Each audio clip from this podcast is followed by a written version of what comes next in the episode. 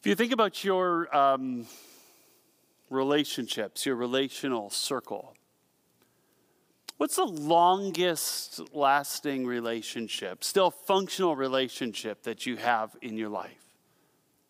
If I think about my life, just in terms of sheer um, longevity, there are two relationships that I think stand out to me. There, there's a friend that I've had since grade one. Actually, our, our friendship began with a little bit of a, a mutual lunchbox admiration society. I, uh, I loved his Wayne Gretzky lunchbox. He admired my Star Wars lunchbox, and we decided that that was enough um, for us to be friends.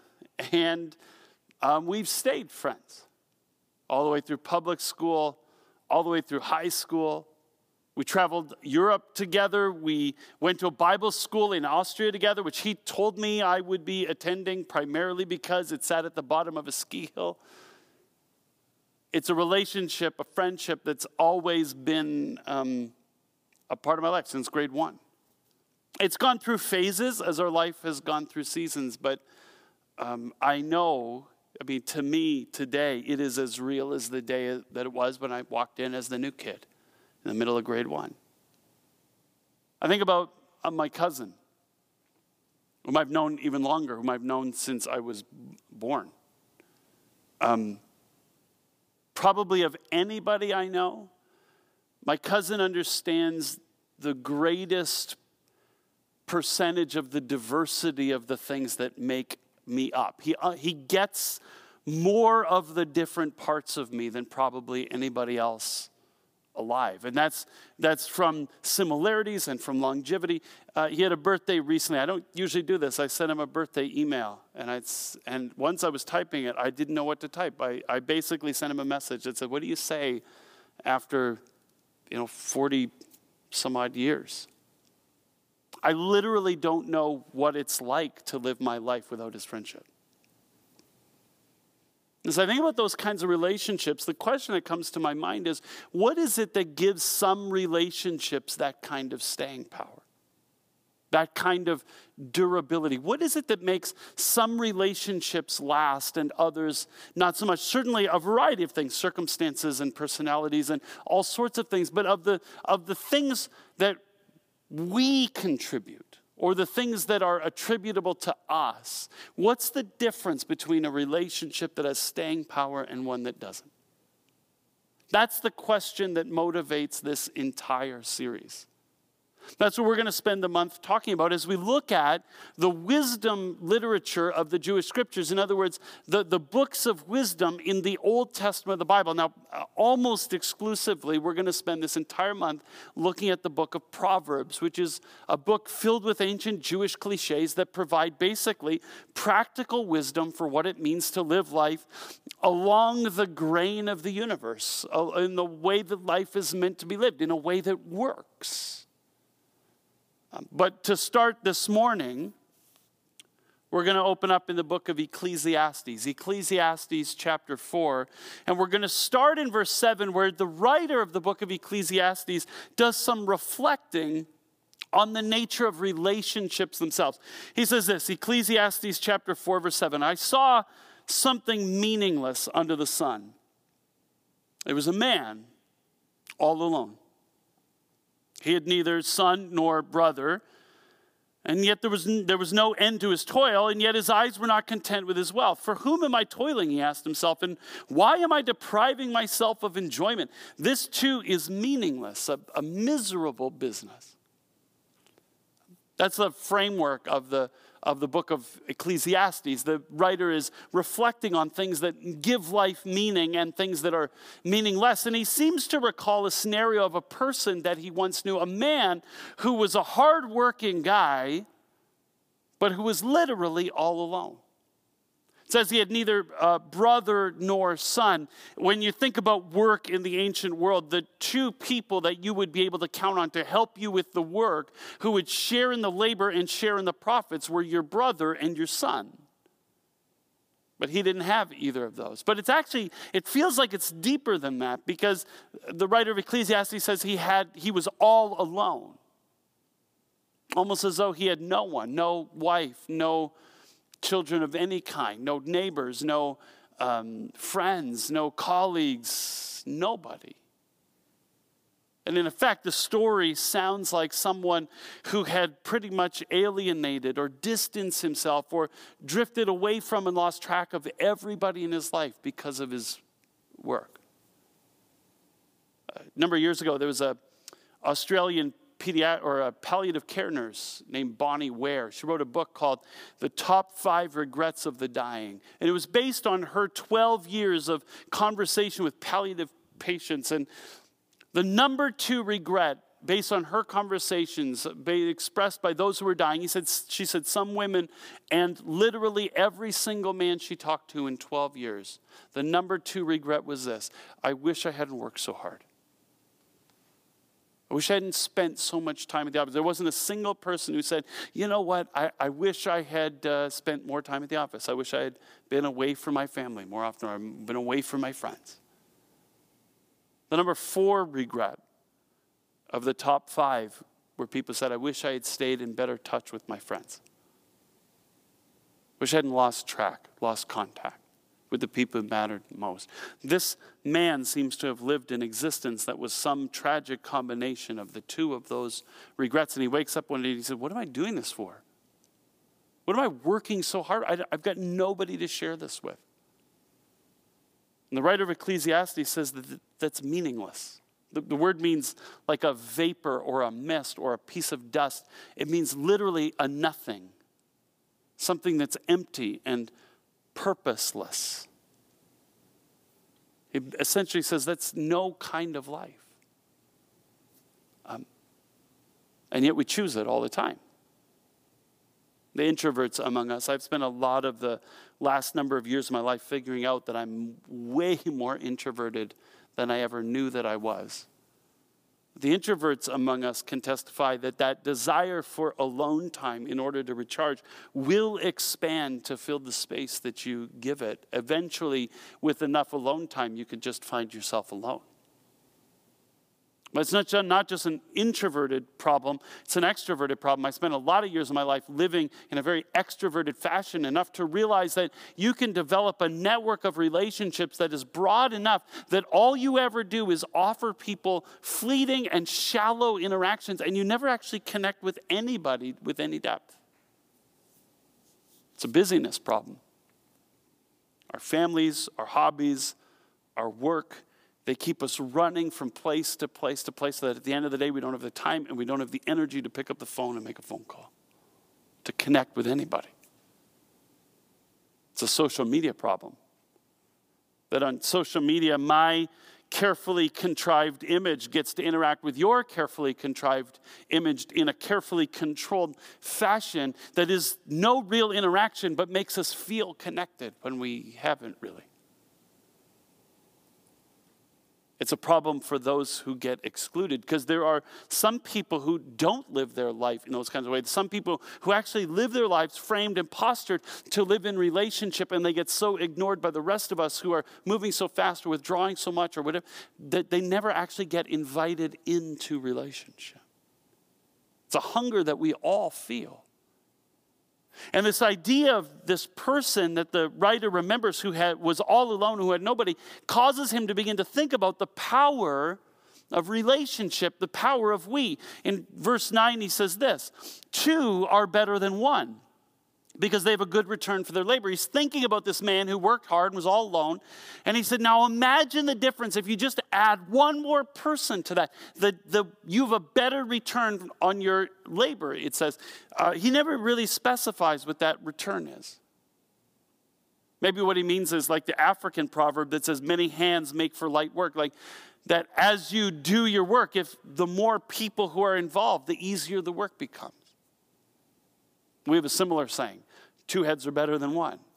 The more people who are involved in trying to solve a problem, the more creative and innovative your problem solving becomes. Maybe what he means is he's referring to the joy that comes when you work together. Many hands make for light work. There's a levity to it, a joyfulness to working together in stuff. Maybe he's referring to the friendship that can only develop in the context of working side by side for both Krista and me. Some of the deepest relationships we have are with people that we work with every single day. Maybe, like C.S. Lewis, what he means is that when you work side by side with somebody or when you live side by side with a friend, they have a way of helping you become. C.S. Lewis says that lovers live their relationship face to face. But friends don't. Friends live their relationship side by side, together engaged in a common pursuit. And he says, as that happens, I have, am uniquely positioned to draw something out of you that would never emerge otherwise. And you are positioned to draw something out of me. We participate with each other in helping each other become the people we were created to be. You get a better return, you get more out of it when you live life in community. He gives three examples. All are rooted in this metaphor of life as a journey. See, in the ancient world, um, going on a journey was hard. Trips were difficult. Um, anybody who has uh, multiple kids and has done a road trip overnight knows exactly what the writer is getting at. Um, in the ancient world, most people were poor, which meant you walked everywhere that you went. There was no cell phone, no GPS, no maps, no OnRoute, no motels. Well, there were motels, but they were too expensive and they were too filled with unsavory characters for most people's safety. Um, you were just kind of out there on your own. It's why the Arabs have a proverb that says, um, journeying is a part of the pain of hell. but the writer says, not so if you journey together in verse uh, 10, he says, If either one of them falls down, one can help the other up. But pity the one who falls and has no one to help him up. The, the roads in the ancient world weren't great. They weren't, you know, paved and wide and painted and so on um, they were rough, especially as you got outside the city, city, limits and in the long stretches of rural highway in between towns. They would roads would run across a cliff. There would be big potholes, large rocks. There was plenty of opportunity to fall and hurt yourself, sprain your ankle, break something, and then you there you were all alone, no one to call, no way to call, and no one knew where you were or how you were doing, unless you traveled with someone. And this is where the writer of Ecclesiastes says when we do life together, when we journey together, you've always got somebody to help you, to pick you up when you fall, to support you when you get hurt, to dust you off and keep you moving forward. Verse 11, he says, Also, if two lie down together, they'll keep warm. But how can one keep warm alone? Nature world without motels. If night fell and you were beyond the reach of a city, there was nowhere to stop except for by the side of the road. And you didn't have an MEC minus 20 sleeping bag and a thermarest and a travel pillow to lay down. All you had literally was the overcoat you were wearing. And in that semi arid, semi desert part of the world, the temperature, which could be 40 degrees during the day, would drop like a rock at night and all you had was your overcoat as a blanket to try and keep you warm. The best strategy for staying warm was to cuddle up with somebody else. Uh, Krista uh, says every time I'm gone overnight, she freezes to death in our bed. She's in a bed under a big comforter. She said she'll go steal one of the children from their room and cuddle with them as like a little space heater to try and keep her warm at night. I think it's an image of emotional support. I mean, just imagine somebody curled up in the fetal position trying to stay warm and ha- who has someone to wrap themselves around. It's an intimate picture. The rabbi said, you, you don't lie down with somebody unless they are your very best friend. And I should hope not, um, at least not with me. Thank you very much. Um, but it's this person who is there in closeness and intimacy when you need it to wrap themselves around you and to keep you warm. Verse 12, he says, though one may be overpowered, two can defend themselves. Once you get out into the country, that's where the bandits would hide, the muggers and the thieves who wanted what you had to pay for their family's evening meal. And it's like walking through certain neighborhoods. If you're on your own, you have made a foolish decision. But walk with somebody else and you can be safe. He's talking about going through life with somebody who has your back, somebody who's willing to protect you and fight for you to keep you safe. This is how he wraps it up. He says, A cord of three strands is not quickly broken. Um, this is the most ancient rope design known to humanity. This isn't the most ancient rope material known to humanity.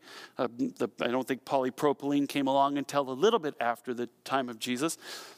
But the way this rope is constructed, this is a rope that is made up of tiny, tiny little fibers that are all woven together into three separate strands. And then those three separate strands are twisted around each other to become a, a triple braided or a triple twisted rope.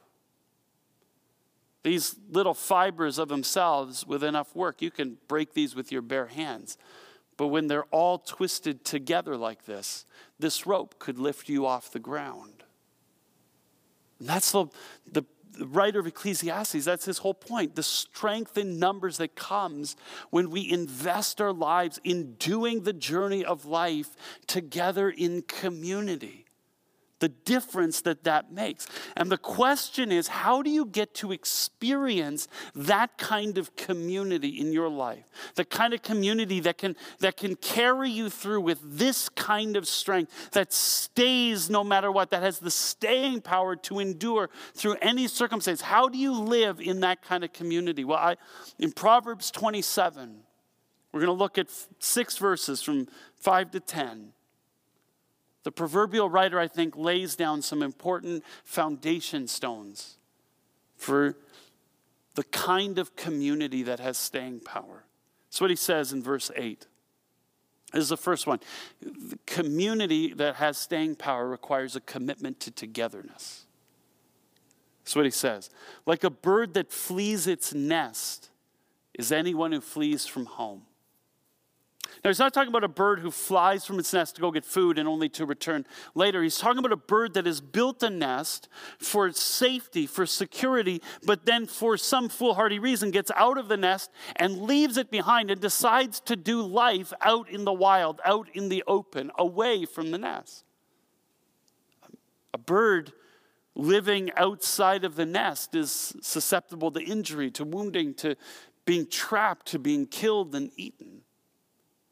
It sacrificed its entire safety by that one disastrous decision to wander away from the nest. And the writer of the proverb says that's what a person's like who wanders away from their home. He doesn't mean bricks and mortar, the place where you eat and sleep. What he means is the community, the family and friends who surround you and who are responsible for being community with you on the journey of life. See, in ancient world, your community was the only social safety net you had. They were your emergency services police, fire, paramedic. They were your insurance health insurance, disability insurance, employment insurance. They were your child care and your food stamps.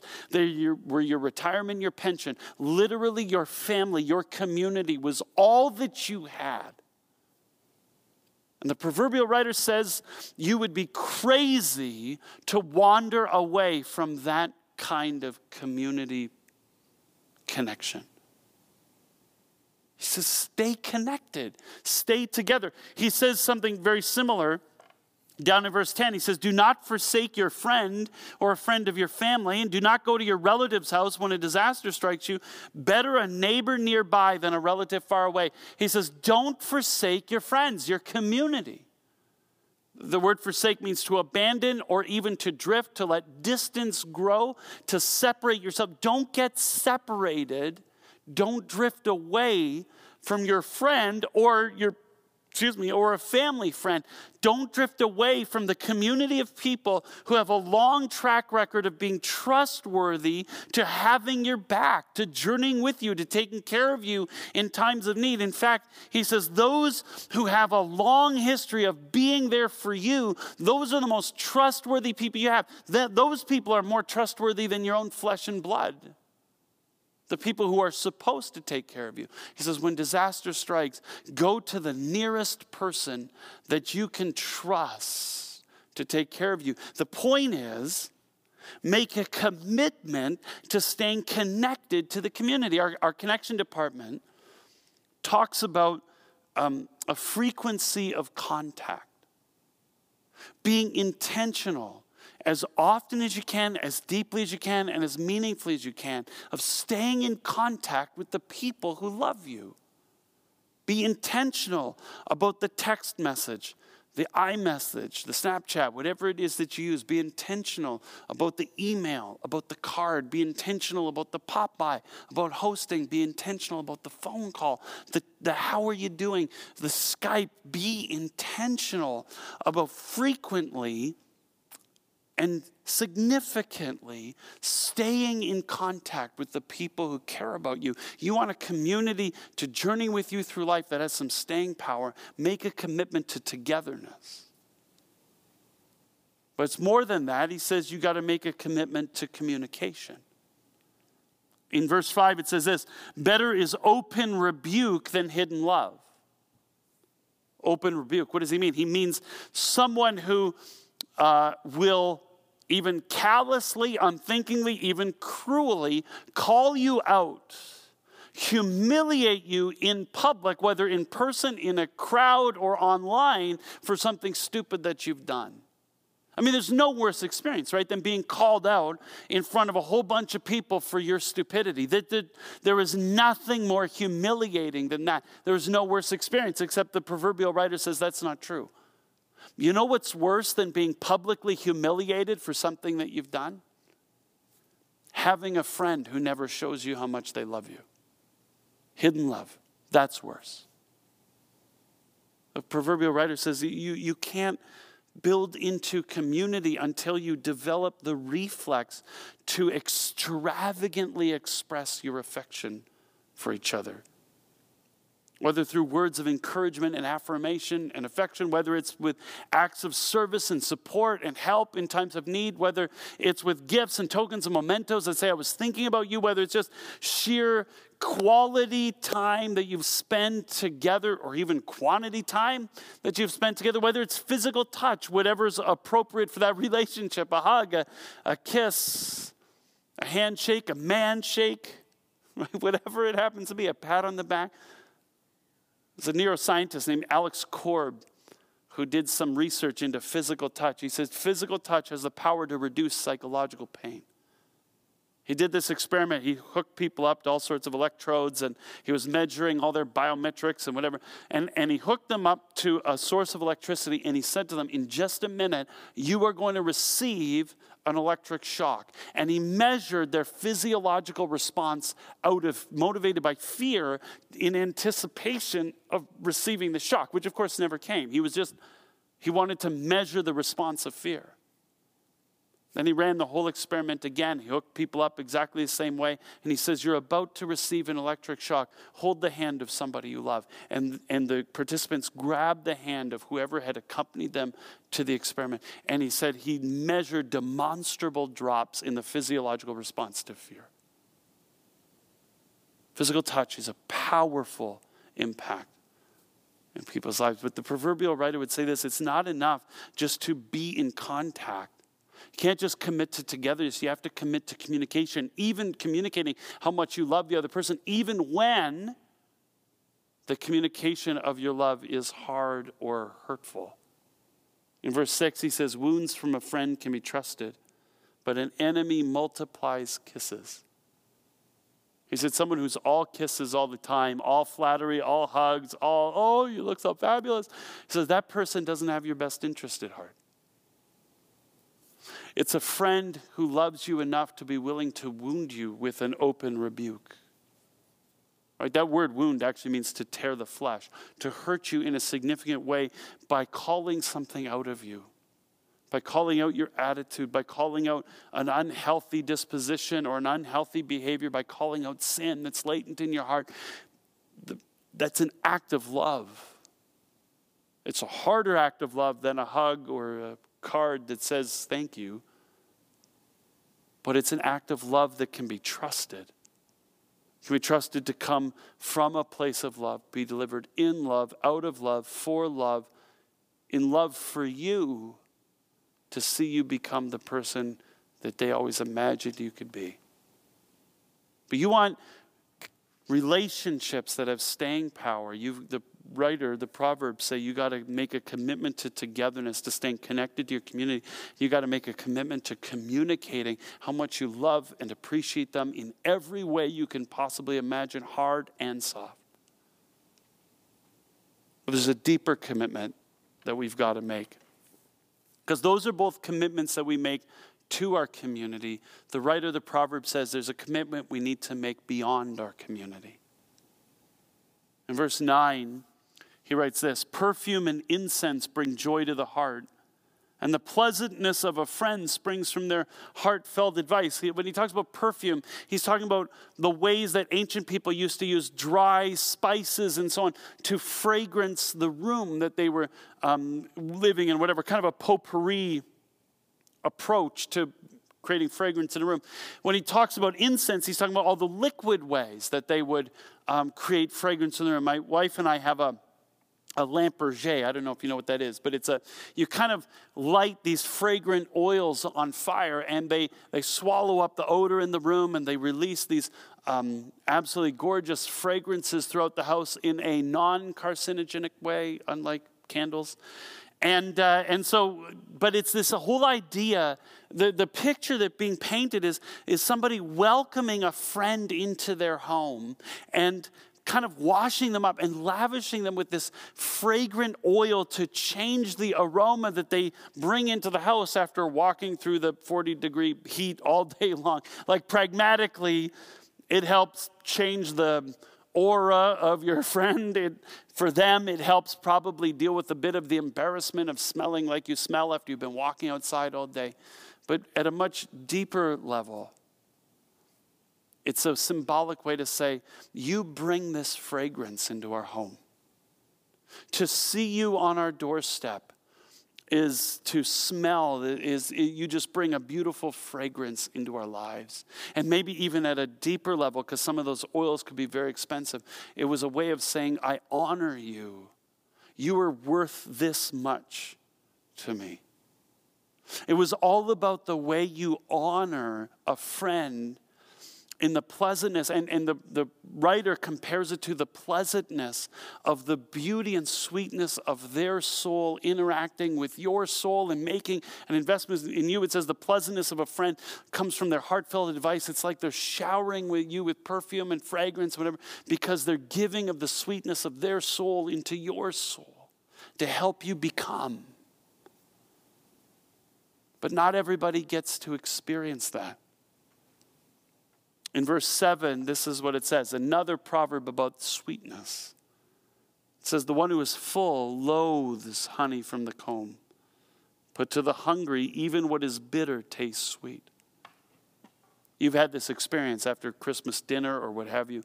You've eaten so much, you've already loosened your belt, and no matter what your host or hostess brings to the table next, you're just going to say no. You have had way too much to eat. Another morsel of food looks disgusting to you. You would turn down peanut M&Ms if they were offered, if such a thing were possible.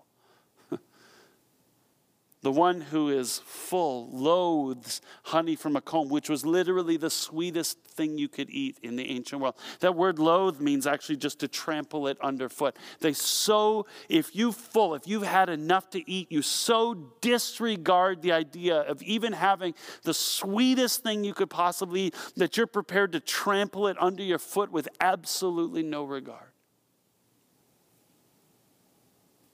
I think he's talking about friendship still. He's talking about people who are so full of community that they're not unafraid, they're not afraid to trample on the sweetness of what somebody else has to offer. It's kind of how people get traded by those of us who would say, you know what, I got enough friends. And not only do you miss out on the sweetness that that person would have to offer, there's a deeper danger that lurks in that kind of attitude that says, I've got enough friends. Because the proverb ends by saying, To the hungry, even what is bitter tastes sweet. The greater danger is to the person whose sweetness gets trampled on and ignored, the person who doesn't get invited into community because, hey, I got enough friends. What is bitter tastes sweet. The Germans have a proverb that says, Hunger is the best cook. I know what it means, but I disagree with it. Because when you're hungry, you don't need anything to be a good cook. Because you'll eat anything. It's when you're hungry that you'll drive through the drive through. It's when you're hungry that you think chips are a meal. It's when you're hungry that you will eat something past its expiry date. When you're hungry, you will eat something that you detest just to have something. I think that what the writer is talking about is people who get ignored in community by people who say, I got enough friends, who don't reach out with an intentional invite to welcome people in and to experience their sweetness. Those people get who are hungry and starved for community find themselves in a state of mind where they'll accept community from anywhere. I think this is one of the reasons why people get into unhealthy relationships with toxic people who take advantage of them and tear them down because they're so starved for community that they'll accept it from wherever it comes. I hear the proverbial, the writer of the Proverbs, saying that we need to not just be committed to this beautiful picture of togetherness and this beautiful picture of communicating our love and affection to each other within our community. I hear the writer of the Proverbs saying, but keep your eyes open for those whose sweetness is being trampled underfoot because they're being ignored and marginalized. They're not being involved and included, invited into somebody else's community. Beware of what happens to them. Don't trample on those honeycombs. Invite them in so that they don't have to settle for the com- relationships and friendships that are bitter in the end. The point is this we believe that God is a trinity, three in one. That at God's central core of his being is relationship. And God created us in his image, which means that the center core of what we are is relationship. God is inviting us to discover what it looks like to experience the meaningfulness of life lived in relationship, in the kinds of robust relationships that have staying power, where we get to journey with each other for long stretches of life side by side. If only we can learn to hear and respond to the wisdom of what the scriptures are saying those relationships look like. May this be a month where we discover the power of we in relationships that have staying power. Let's pray together. God, there are so few of us who do relationships naturally and well.